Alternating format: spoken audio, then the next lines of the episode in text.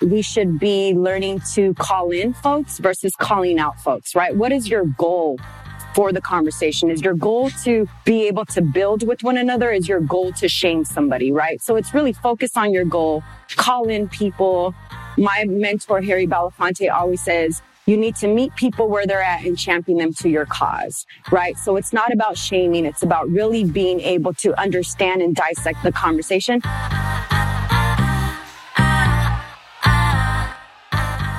That was Carmen Perez, activist and national co chair for the Women's March on Washington, on engaging in daring conversations to gain support for your cause and drive lasting change.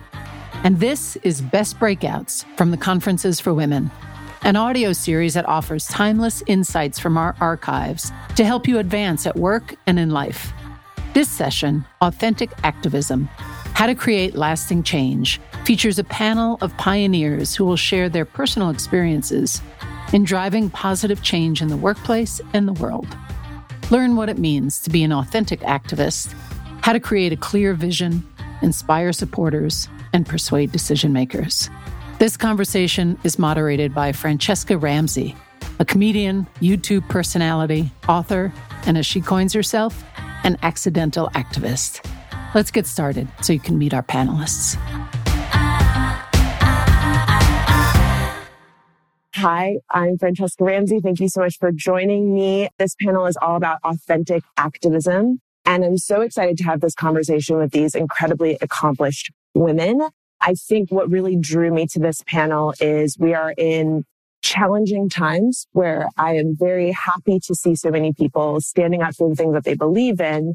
But we also don't actually talk about the practical application, right? It's not enough to just change your Facebook profile picture. It's, y'all felt that one? I'm like, who have you actually spoken to? So it's not just enough, right? To just say that you're an activist or to put the bumper sticker on your car or retweet that article. I do think that those things are important, of course, but what does that actually look like day to day, especially in the workplace, right? And so we've got three incredible women here who are in various stages of their career. And I think when we talk about actually standing up for what's important to you at work is really scary, right? Because you have bills to pay. So how do we actually advocate for the things that are important to us in a way that doesn't make us the center of attention, does not threaten our superiors, does not add unnecessary spotlight on ourselves and take away from the work that we want to do. And so that's going to be the focus of this discussion. And I'm going to ask each of our panelists to say a little bit about themselves because I know it does feel kind of weird to hear someone list off your accolades. and of course, you're going to be able to say in a more authentic way the things that you're most passionate about and excited in the work that you're doing. So I'm going to, I'm going to hand it off. Hi, everyone. My name is Max Hodges. I'm the executive director of Boston Ballet. In the performing arts, we have an unusual structure common for us, unusual elsewhere. Uh, it's a co-CEO model. So I lead the organization in partnership with our artistic director, Mikko Nissinen. Boston Ballet is a big and established nonprofit organization. We've been around for 55 years and one of the hallmarks of Boston Ballet is our commitment to education. We have one of the largest ballet schools in the world. And it's also the breadth of our repertoire. So we perform the big classical ballets Swan Lake, Cinderella, but we also perform cutting edge contemporary work by some of the world's most exciting living artists. My name is Christy Dunchak. So I'm the senior director at uh, Johnson Controls and product management. And I work for a division that basically keep people safe. So it's fire and security. And there's, I feel very passionate about this. We have a lot of innovative products and product management. I get to help bring those products to market and bring the voice of the customers back to the organization and make sure that we bring a product that people care about to market. I started in engineering. I worked in engineering for, for 10 years and then moved into marketing and really find my passion there. Okay. Awesome. Good afternoon, everyone. My name is Carmen Perez. I'm the executive director of an organization called the Gathering for Justice, and we work around building a national movement to end child incarceration. We were founded in 2005 by Harry Belafonte, who was part of the civil rights movement and also an actor and an activist. I am also one of the national co-chairs of the Women's March on Washington. And so my role within the Women's March was to bring on the ideology of Kingian nonviolence, which is part of my organization's foundation as to how we enter communities in organizing and engage people in political activism.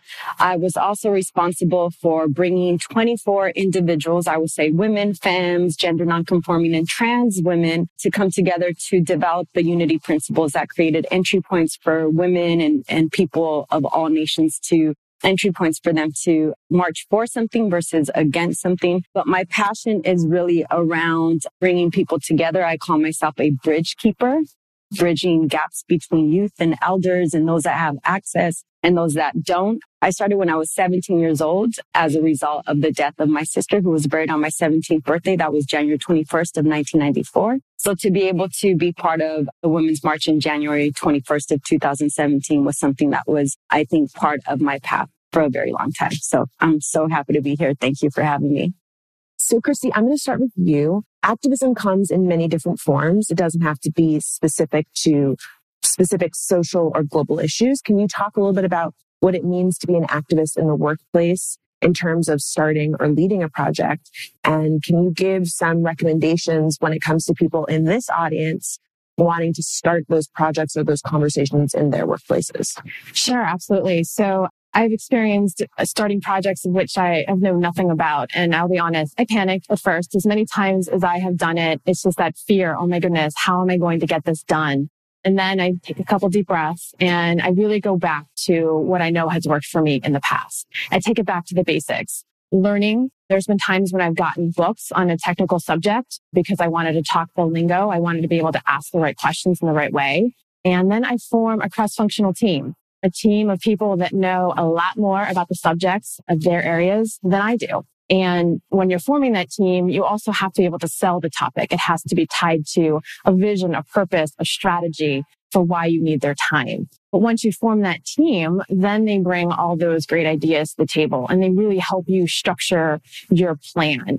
And by doing that together, you create credibility with that team and you make sure that you can pinpoint all the different areas that are important to the project. But then also they become that person that's going to help you sell it throughout the organization. It's not you selling it. So you brought in your voice. They're selling it to their management and their peers and you can be energized by that.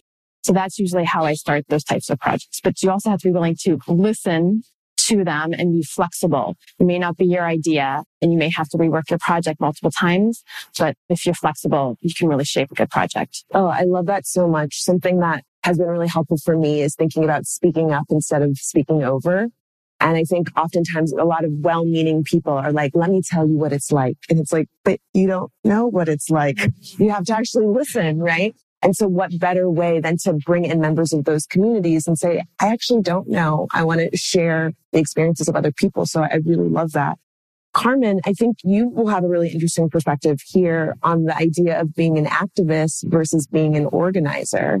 And I know there are some people that really reject being called an activist because they look at themselves as an organizer. And I loved what you said about being a bridge builder. Can you just talk a little bit about the difference between activism and organizing? And should we be striving for one over the other? So that's really a, a, question that I often try to reconcile. I think oftentimes when we think about organizers, we're like, oh my God, I don't really know if I could be an organizer. But as moms, we organize schedules. We are natural organizers. Mm-hmm. And I'm a new mom. I have a three month old that's sitting over there with my husband and I have to like organize a pamper. Like it's just a whole different method to the madness than I had ever been exposed to. So when I think about an organizer, I think about who we are as individuals and as women and how we naturally organize things. That's something that you don't necessarily have to be taught as an activist, I feel like not everybody is active because something in their life has not activated to act. For me, it was when my sister was killed and buried on my birthday that I felt I was becoming an activist. But I think the word activist is kind of trending right now, right? I think it's on everybody's social media. And so what I would welcome people to really dissect is what role do they want to have within any type of movement, right? You were talking about the workplace for me, organizing events, thinking about long-term sustainability as a person who is labeled an activist, I really try to think about the next seven generations, considering that what we do today obviously impacts the generations moving forward. I'm really an organizer, but then I dig deeper and I say I'm a bridge keeper. And then I dig deeper and I say, really, what role do I want to have in this place? And it shifts, right? Within the Women's March, people label me an activist because they only see the two years. They see that visibility, right? They don't necessarily recognize that before those two years, I had been organizing 18 years and no one knew where I was. I was in the prisons of El Salvador with MS 13 and 18th Street trying to broker a peace truce, right? I was in the prisons of California or I was working with girls that were impacted by the criminal justice system. But because they only see the visible women's march and that's Carmen Perez and I hear her speak and she's powerful, I'm labeled an activist. But I feel that not everybody is an activist because not everybody has been activated to act on something that they're truly passionate about. But I feel as individuals, we all know how to organize something. We've made mistakes. We knew who not to invite to the party. We knew what favors to put out, right? We knew what company label, how the flyer was going to be made. We are all natural organizers. And if we took that to a different level, you could apply it at every level. It starts small. I used to help young people get jobs and they didn't have any job experience. And I would say, they're like, well, I don't really know how to be a, in an office and I'm like, do you know how to answer phones? Do you answer the phone at home? Do you tell them, please hold, I'm going to get my mother or do you want me to take a message? It's the same thing is that we forget that the basics, right, could be applied in our workspace, in our communities, in the state offices, wherever it may be. And so I really welcome people to really think about what your role is in whatever you do, whether it's being part of a movement that is larger than yourself or being part of a, a work task force or being part of a community board. There's a role for you. You just have to define it for yourself. That's a really great way to think about it, especially because oftentimes I know that I get really overwhelmed when you think about the scale of a problem. And you think, I'm just one person. What am I going to do? But breaking it down and thinking about the ways that you're already doing that work in other areas of your life is really great advice. Thank you so much for that. Max, you started your career in the for profit sector what prompted your change to now being in a more artistic field? And can you talk about how that transition helped you do more meaningful work with the ballet? Yeah, thank you. This is so fascinating. I think part of what we're unpacking here is how many different ways there are to approach this question of how to forge a life of meaning and diversity even amongst this panel. And I expect certainly in the room. So for me, um, finding my way to a, a life of meaning was about a pretty big career change. So I started my life in the for-profit sector here in Boston at Bain, a, a company that I love. And I am deeply grateful for the education really that I got at Bain and how it positioned me for an impactful career. But I reached a point in my work at Bain where I wasn't finding enough personal meaning for me in the work at the end of the day. And that's when I started to think about making a switch and testing a hypothesis that I had, a kind of secret flame I held within myself that I might really want to work in the arts and that the arts might be a, a good home for me and a place where I wanted to have a mark or leave a mark. And so my very first job in the arts world was in the finance department at the Museum of Modern Art. So I got to use my skills in a very different context and test this hypothesis.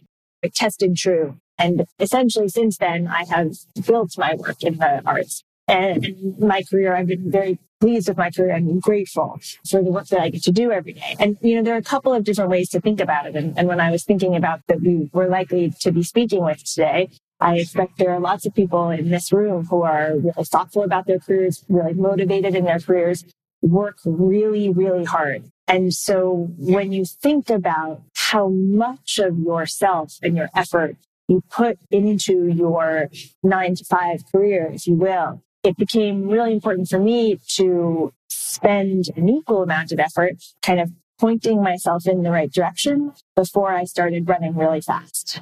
And so again, testing that hypothesis and refining that hypothesis. And from MoMA to the performing arts world, where there's a lot of art making, I mentioned kind of commissioning new work from cutting edge artists. I think the creation of art is part of what I consider my role in activism or our contribution. And so testing and refining that hypothesis and really committing to a big change was important for me. So I'm curious, you know, when you make this career change, and maybe Carmen, you can speak to this too, when you're doing something that is maybe a little less traditional, have you found that people in your life don't really get it? Because for me, leaving like a corporate job to make internet videos, my grandmother was like, Are your clothes on? And I was like, Yes. I'm making videos. Right? So like you go from finance to then working in the arts, you're an organizer, you say I'm a bridge builder, and then you have family members. Again, I don't want to project this onto you, but I know my family members are like, how do you pay bills? What does that mean? Have you ever found that people in your life maybe don't understand the direction that your passions are taking you in? How do you wrestle with that? Like, how do you say, like, this is the thing that I know I want to do. I know that this has purpose for me. Even if you don't get it right now, I know this is the direction that I need to go in. I certainly, when I was younger and I was going into prisons, my mother, I had gone away to university. I'm the youngest of five and I'm the only one who went away to college. And so they thought I was going to go into this role of making a lot of money. She's the only one who's gone to college and we're so proud of her. And then I'm volunteering my time to meet with men that are incarcerated, providing cultural and spiritual programming for them. And my mom was just kind of like, what happened?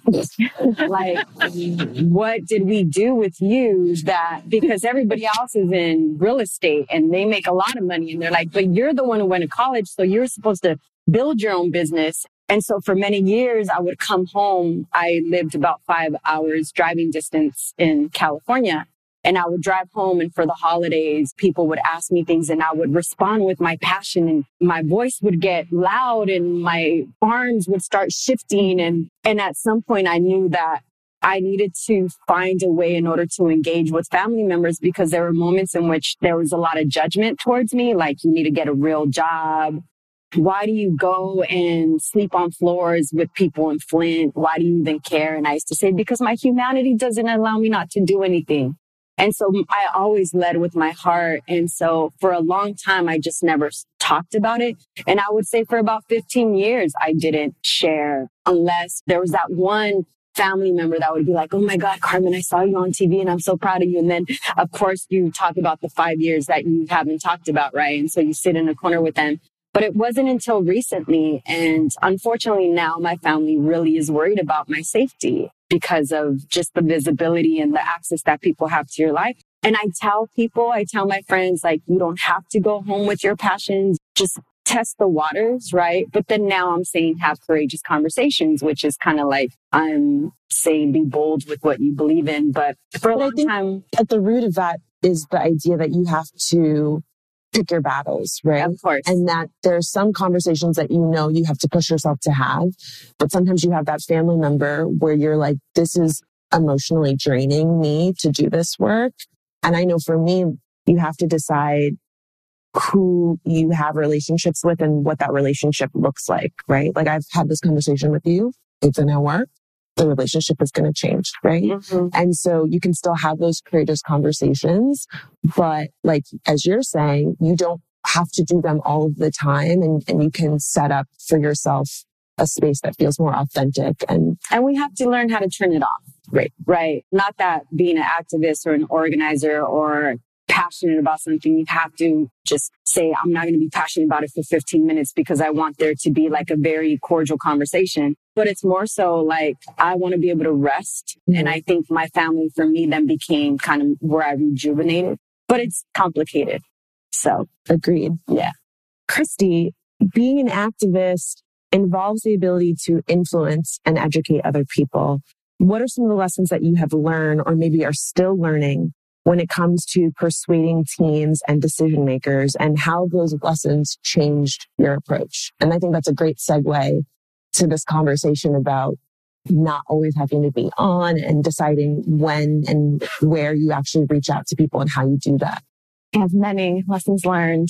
So there is a book that you probably have heard of, the Stephen Covey's you know, Seven Habits of Highly Effective People. And I think I've read it like three or four times now. And there's two things that I always pull out and it's seek first to understand, then to be understood. And the second one is around knowing your circle of influence and being proactive. And so if I take the first one and recall my other answer about forming those teams, well, if you form a team, you actually have to listen to them, right? You can't come to the table pushing your ideas on them. Some people think, okay, influencing is about how can I get in a room of people and convince them why I'm right with my decision.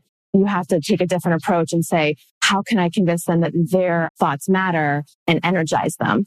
And so there's been times when I haven't done this really well and times I've done it really well. So one, some I have and some I haven't. And I've gotten some strong feedback from management that basically came to me and said, the team doesn't think you're listening. So my advice is to, to pay attention to your team. Understand, are they coming up to meetings? Are they participating in the meetings? Do they feel energized? And if they're not, it honestly could be you. And are you really listening to them? So take a step back and, and pivot to make sure that you're getting the feedback that you need. The second one was around the circle of influence.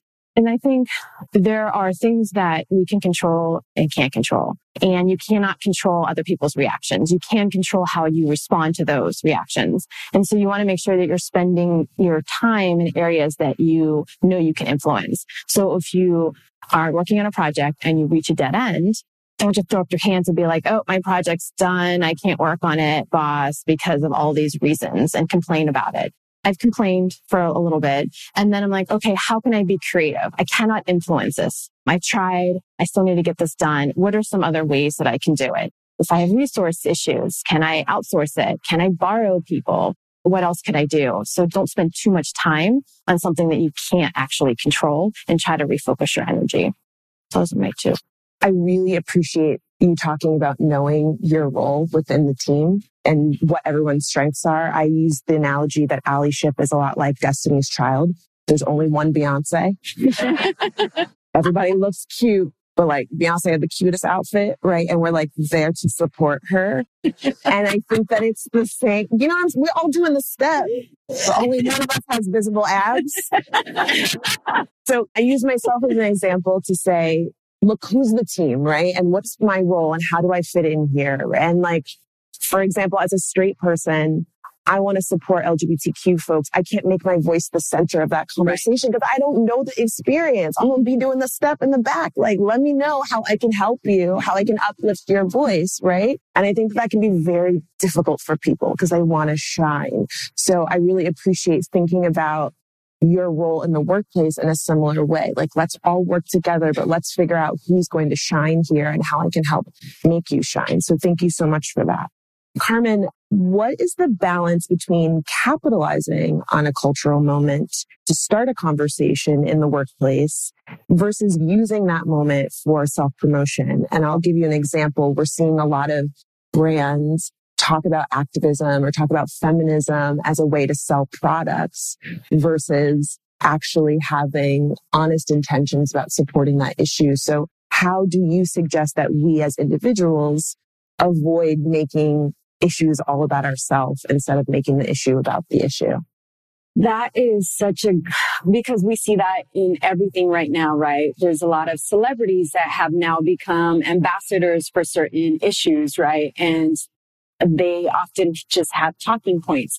I think for me, it's really about building transformational relationships versus transactional relationships, right? Mm-hmm. It's not about a transaction that you and I have together. Like I need this from you and then you need this from me. But in regards to brands, it's exactly to what you were saying. Bring those that are directly impacted by the issue to come and educate folks and figure out how we're not tokenizing. We're not using people as ornaments right? But that we're really building this transformational relationship so that the brands can have the same intention that people who are actually doing the work have. And so it's important to work with one another. I worked with Colin Kaepernick and Colin and I for many years prior to him taking a knee would have these political debates because he really cared about the issue around police accountability. And so it took many years for him to take a knee and know what the repercussions were going to be for that. And now Nike has come on board and has said, Hey, like we're going to support you, Colin. But then Nike also has a different way of being in other countries, right? And so there has to be a balance as to how brands and individuals who are actually connected to the issue collaborate with one another to really have not only an impact, but also to be intentional about the way they show up in communities. And to your point about feminism and feminist movements, I think right now what we have seen is we are a woman led movement and there are a lot of mistakes, right? And complexities within that. And there are brands that will have, I am a feminist or Black Lives Matter, but the person who's wearing the Black Lives Matter shirt is not Black and they're selling the t-shirt. And so we see that all the time within our team. We have a mm-hmm. team called Justice League NYC. And I say we come together like Voltron. I don't know if y'all are old enough to know who Voltron is, but you know, Transformers. But to your point, there's a different role and, and we have people who are communications folks. We have people who are hip hop artists. And what they're able to do is kind of say, Hey, like this is what we've seen. Let's figure out how we could reach out to the brand and have a real conversation about the way in which you show up. So I think that's a great segue to Max to talk about you work for a company that is long established, that has a lot of infrastructure. And so when you're at a new company or you're at a startup, it's a very different culture when it comes to setting different practices in place versus coming into an institution that's been there maybe even before you were born. So how do you see an organization like the one that you're working for or other more established places redefining themselves to stay relevant and to maybe show people that they are interested in these issues and these topics in an authentic way and that they want to give back, right? Especially when maybe people have one perception of that brand. And now here we are moving into 2019, how do we like reinvent ourselves? Uh, yeah, I think that's a terrific question. I do think we're at a key cultural moment where relevancy can't be taken for granted and where even a deeply mission driven nonprofit like Boston Ballet or any other mission driven nonprofits out there can't be complacent about their role in our culture and their relevance. So at the ballet, I would say we think about this in two ways. And I would say that this is the second way in particular is really still evolving. I do not think that we have this totally figured out, but that's what makes it interesting. The first way I have to say is our art making. And in this field, I truly believe that the creation of new and relevant art can change the dialogue, can change minds, can have an influence on our culture. And so the commissioning of new works by a diverse set of artists influenced by diverse experiences contributes to the dialogue and changes lives and worlds. So truly there's the art piece. The second piece, and this is the piece that I think we really are in the midst of a kind of transformation of the ballet, where it just is no longer sufficient to say what you do. You have to be able to articulate what you stand for. And so kind of a shift, one of the ways we're talking about it is a shift from being able to talk about our core programs to being able to talk about our core values. And I'll give just one example to try to make this a little bit more tangible. But our field has a gender equity problem in many ways similar to the corporate world. So there are lots of women in ballet, lots of women dancers, but choreographers tend to be almost exclusively men. And so women are performing works created by men. And so at Boston Ballet, we've just launched this vegan multi-year initiative to try to shift this. It's called the Choreograph Her Initiative. It's designed to promote women's vision and leadership in art making, starting with the young women in our school. And I think it's going to take this kind of commitment to start transforming who is making art to start transforming or continue transforming our organization to keep us relevant. Yeah. It's really important to do some self reflection and say, okay, this is a problem, but how are we potentially contributing to the problem, whether we intend to or not? And I think often we do get hung up on our intentions about what we mean to do without actually looking and saying, well, let's just look at what we actually have done. We've continued to hire men to choreograph and this needs to change. So how are we going to change that? I think the intentionality, because we're learning a lot about this. So I have a lot to say about it. But a key insight for us has been the intentionality. It is not enough to look in the rearview mirror and say, oh, look at all these ways we have promoted women choreographers. There, there's really something absolutely critical about looking forward and with intentionality saying over the next three years or five years, here are the things that we are going to be actively doing to make sure we move the needle on this or to try our best to move the needle on this. So I'm going to ask one more question. I'm going to start with Christy, but open it to everybody. And then we are going to actually open it up to questions. Christy, when it comes to bringing your whole self to work, ensuring that you have your personal passions and that you are standing up for what you believe in at work, do you find that it's difficult to stay true to the things that you believe in, especially when you're in the workplace and maybe you might be the Debbie Downer when it comes to bringing up an issue? Maybe I'm speaking from all personal experience. I know it's hard right? When you're in the workplace and you feel passionately about something and everyone's like, yeah, this is a great idea. And you're like, it's not a great idea. have you ever felt that way and how have you balanced that? Yeah, I mean, let's face it, in today's connected world, we're on our email, we're on our cell phones, like your personal life, just, okay, I you leave work at work and home at home, that doesn't work anymore, right? We're, we're so just intertwined and merged. And I think we work for people, not companies too. And we tend to trust people who are genuine. And when you trust your teammates, that ultimately will help drive your project moving forward. And so to kind of get to your point, like when you form that trust and you, I, when I brought myself and what's going on in my world around me and those people that I work with have shared with me, it gets those negative comments out faster right? You feel comfortable communicating, Hey, I don't agree with that. You know how the person's going to react because you know their style of communication. And I think with the merging of uh, work and personal life and knowing and if the person can share what's going on and you do too, you might have had a bad day um, something tragic might be going on in your life. You might not have slept that night. Your child might have been up all night. And I think if you understand a little bit more about that person, then you can, that person's a little bit more flexible about how they might respond to you.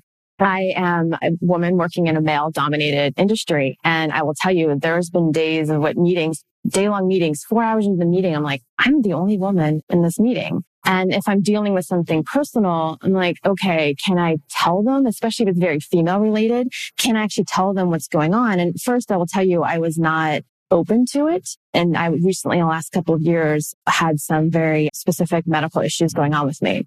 And I felt I didn't tell a lot of people about these issues, but I was tired. I was distracted. I was impatient. I was on sick leave. And finally, I was just like, okay, I feel like this is really destroying my brand. And I worked for men and my team that people that worked for me were men. And I had to open up and tell them what the issue was. And once I did, they were very patient. And so they didn't flip out like I thought they were going to and be all uncomfortable with the topic. And so I think we have to give men a little bit more credit in those things and be more open. It's really hard to do that though. I mean, did they earn it? they did. I appreciate you saying that, though. I'm going to try. I'm really going to try. Yes, they completely did earn it. And especially, I'll be honest, I mean, I, I had a uh, prophylactic breast mastectomy and I had oophorectomies, and those are difficult conversations to have with men. They get all weird and they just don't want to talk about it. yeah.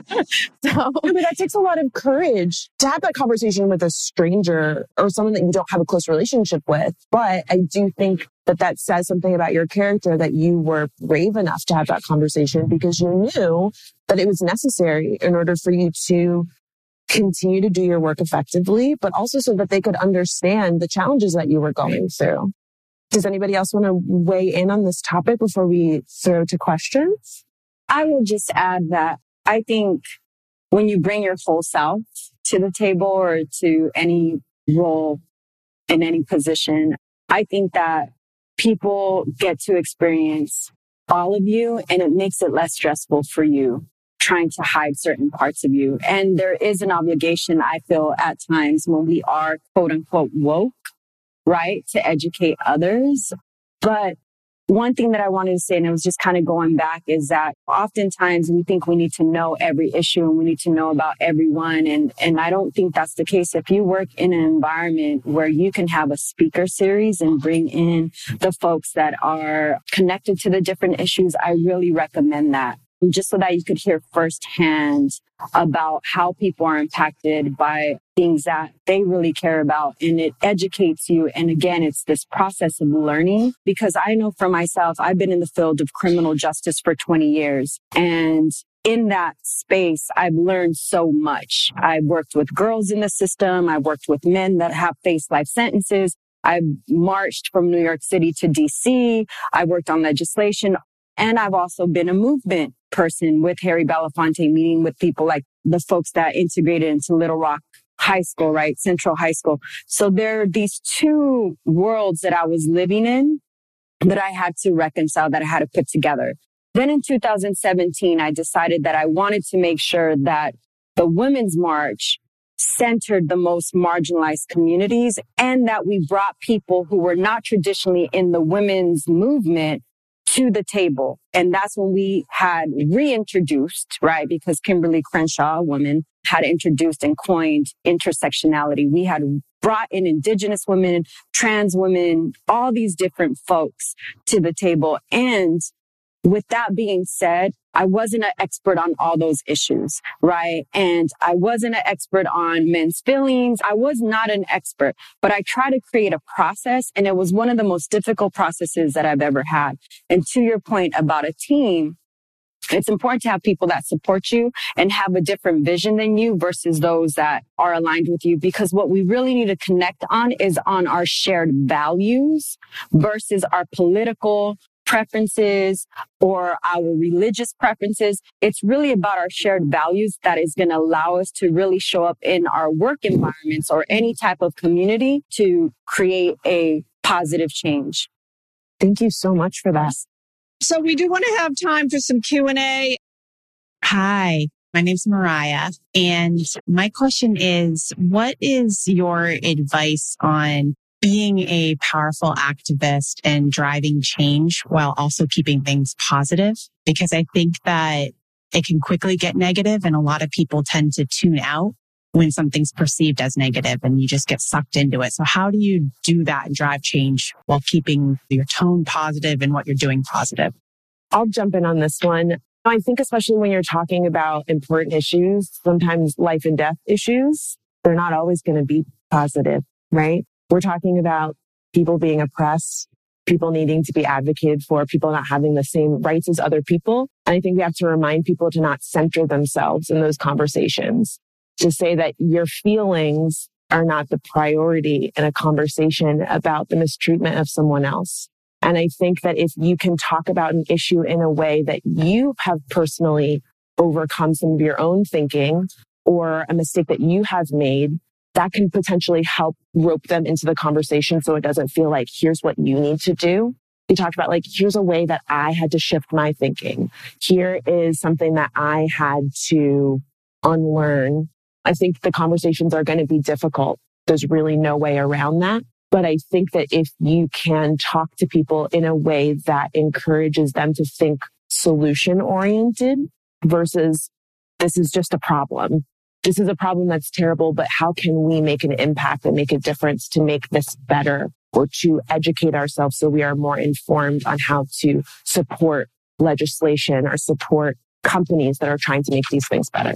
I want to just share with you and all of you. We wrote a curriculum called Daring Discussions. It's at daringdiscussions.com and it's to have those courageous conversations. One thing that I advise people is that we should be learning to call in folks versus calling out folks, right? What is your goal for the conversation? Is your goal to be able to build with one another? Is your goal to shame somebody, right? So it's really focus on your goal, call in people.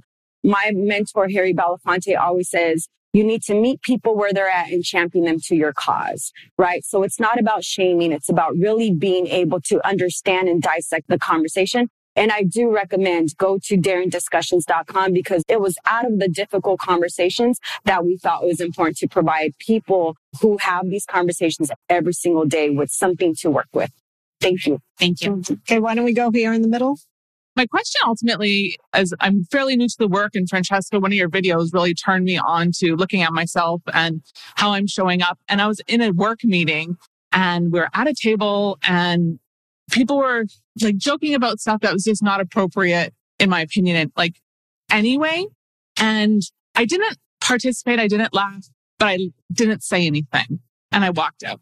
This just happened two days ago. And I've, I've been sitting with it on my heart. And I just go, how can I look to you guys to say, or you ladies, to say, you're setting such a wonderful example for us on how we can speak up Yeah. Like if you have a suggestion on how one, I could have approached it differently. And two, what could I do now about Yeah. that? I would love your advice. Well, I would say the first thing is don't be too hard on yourself. Mm-hmm. And I say that to you, but I'm truthfully talking to myself because I think we're all a little too hard on ourselves, right? You cannot be all things to everyone. You're not always going to get it right. You are learning, you know, and last night in my keynote, I said, I'm really moving away from the word woke and I'm saying we're more groggy. We're more kind of like trying to figure it out. We're like, okay, now I'm awake. Now I'm kind of like sleepy again, right? And so you're continuously going through this process. So you had an experience where you weren't prepared, right? And so next time you're going to be a little bit more prepared. And I don't think that there's any reason that you can't broach the conversation with those coworkers later on. The same way that you gave the advice of circling back with your boss and saying, I really want to talk to you about this thing. And in many ways, you might be more prepared now because you've gotten some time to really think about like, well, what was it about those comments that made you uncomfortable? How do you wish it had gone differently? So then call that person in and take them aside and say, you know, the other day in that meeting, you said this thing and it really made me uncomfortable. And I would really like to talk to you about it. Again, it's this approach of like, let's have a conversation about and ask the question, right? So you don't have to enter the conversation with these assumptions. It's more so you could start off the way she said and say, you know, I just wanted to ask you more about why you felt this way about these folks or whatever. You know what I'm Right. saying? Because now you're putting it on them and then they could dissect it too to understand that maybe what they said was probably not right. And I think that that mm-hmm. actually, that's one of my favorite techniques, especially when people are making jokes that are inappropriate. I always go, I don't understand the joke. Can you Yeah. explain it to me? Yeah. And that's me why it's funny. it dis yeah it disarms people right you want to disarm people you don't want people to like stop and react to you in a negative way but more so like i just wanted to circle back with you we were sitting in the Break room or break room Yeah. and i overheard you or you directed this to, i just wanted to kind of understand a little bit more what you meant by that and you disarm people and then all of a sudden they're like oh shoot that was really wrong Right. And again, this is a great opportunity for you to do like your own homework Mhm. beforehand. So Mhm. what was the thing that they said? Why did it make you uncomfortable? Can you direct them to something to say, well, I'd love it. Thank you for explaining to me where you're coming from. I would love it if you read this article or you looked at this book because this might shift your perspective on this thing or this is a voice I needed to hear on this topic. So it can be again, solution oriented, which is kind Mhm. of goes back to the question that was asked a little earlier, but don't beat yourself up over it. You know what I mean? Like you're not perfect and it's really scary when that happens at work because you're not trying to lose your job. So Right. like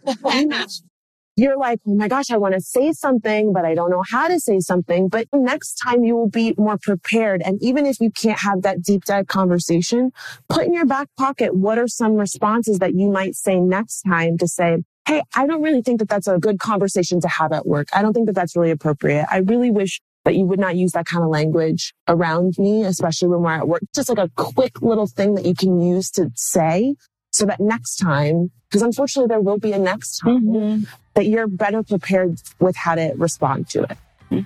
Thank you. Thank you so much. And thank you again.